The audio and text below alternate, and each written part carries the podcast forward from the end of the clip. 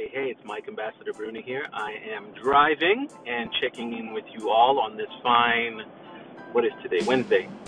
Um, as usual, I am mostly talking to you about my MBA journey, and this week is what's known as a face to face week. So I am in a blended program, which means we do mostly online, and then every seven weeks we're in a classroom for two days, Friday and Saturday. This is one of those weeks that Friday and Saturday will be in class. I will be in class all day. And those weeks are crazy because we're, we're, we're meeting face to face. It's as if the work is tripled. So hustling to do that. And at some point, you realize that there's only so much you can do.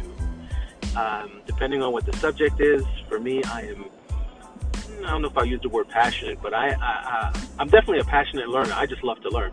I have to be able to pull myself back and say, what do I need to know right now? So instead of just diving right in, is taking a step back and looking at what is required.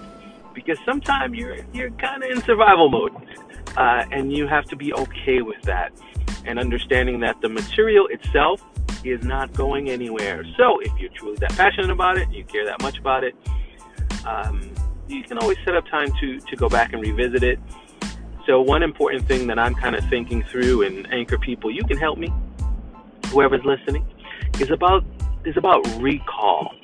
Setting up systems in such a way that you you can um, retrieve it. Maybe it's not recall, but uh, retrieval. So you can retrieve it, knowing that in this case where I'm doing my MBA and a lot of information is being um, thrown my way, some of it you know really engaging, or I'm really engaged engaged with it and then there are others that I'm engaged with, but I just don't have the time to fully dive in.